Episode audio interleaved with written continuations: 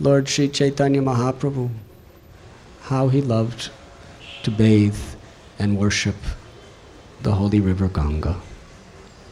It is explained that Ganga Devi and Jamuna Devi are like sisters. During Krishna's Leela, at the end of the Dwapar Yuga, Jamuna Devi was serving Krishna in most intimate ways. Krishna and the cowherd boys and cows would play in the waters of Jamuna. She would supply drinking water for the cows and the cowherd boys, and Krishna himself. Mother Yashoda would bathe Krishna in Jamuna. When Krishna was just a tiny little child from Mathura, he was brought across Jamuna. And in Sri Vrindavan Dham, every night Krishna would play with gopis, Ras Lila, and an intimate part of that is their wonderful water sports in the river Jamuna. Innumerable pastimes of Radha and Krishna and the Brijavasis' lives were facilitated by Jamuna Devi. So Ganga Mai was praying, My Lord, please give me the opportunity to serve you also as Jamuna Devi is doing. The Lord always fulfills the prayers of his pure devotees. So the Lord came again in this age of Kali Yuga as Lord Sri Chaitanya Mahaprabhu. And his house was right on the banks of the holy river Ganges. And we know from Sri Chaitanya Charitamrita and Sri Chaitanya Bhagavat what an integral part Ganga had in Lord Chaitanya's Leela in Sri Navadvip.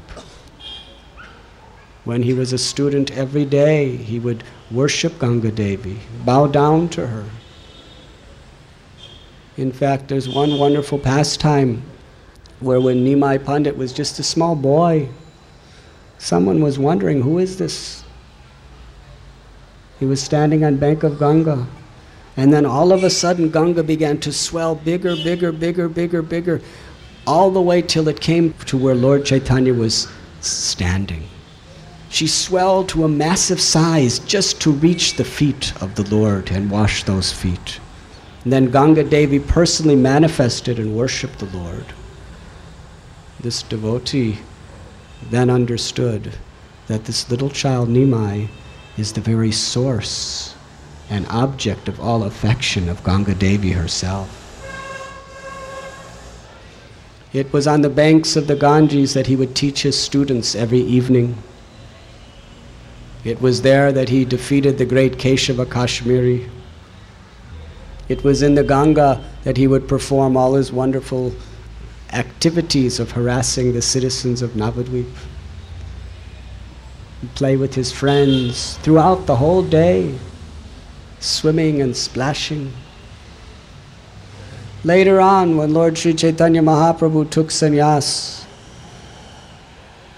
he expressed to Sarvabhauma Bhattacharya and the other devotees in Puri that I wish to return to Bengal for two reasons to see Ganga Devi and my mother Sachi. And while traveling, at one time he saw Ganga and he offered his prostrated obeisance as he drank the water, he bathed in the water, crying and weeping. He began to explain to his devotees that the water of the Ganga is so pure. Ganga Devi is so merciful. She is none different than the Lord's merciful lotus feet in this Amrit.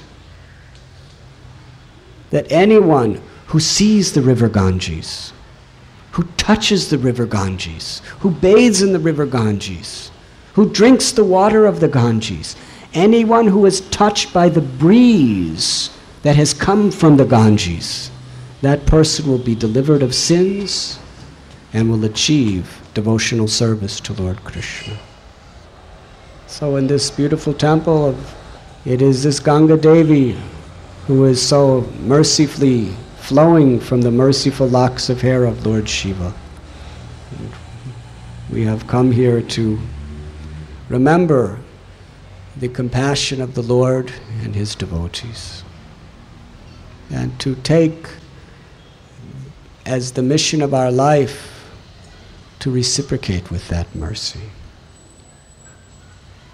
Srila Prabhupada, he left us with the inheritance of his mission.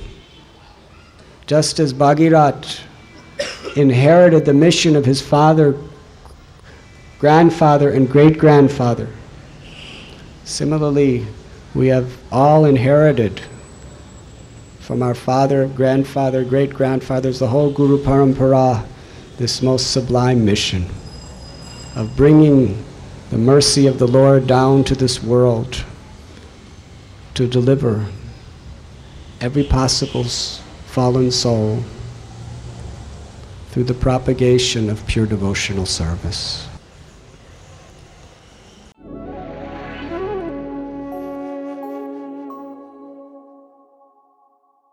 You were listening to Radhanath Swami on thesacredconnect.com.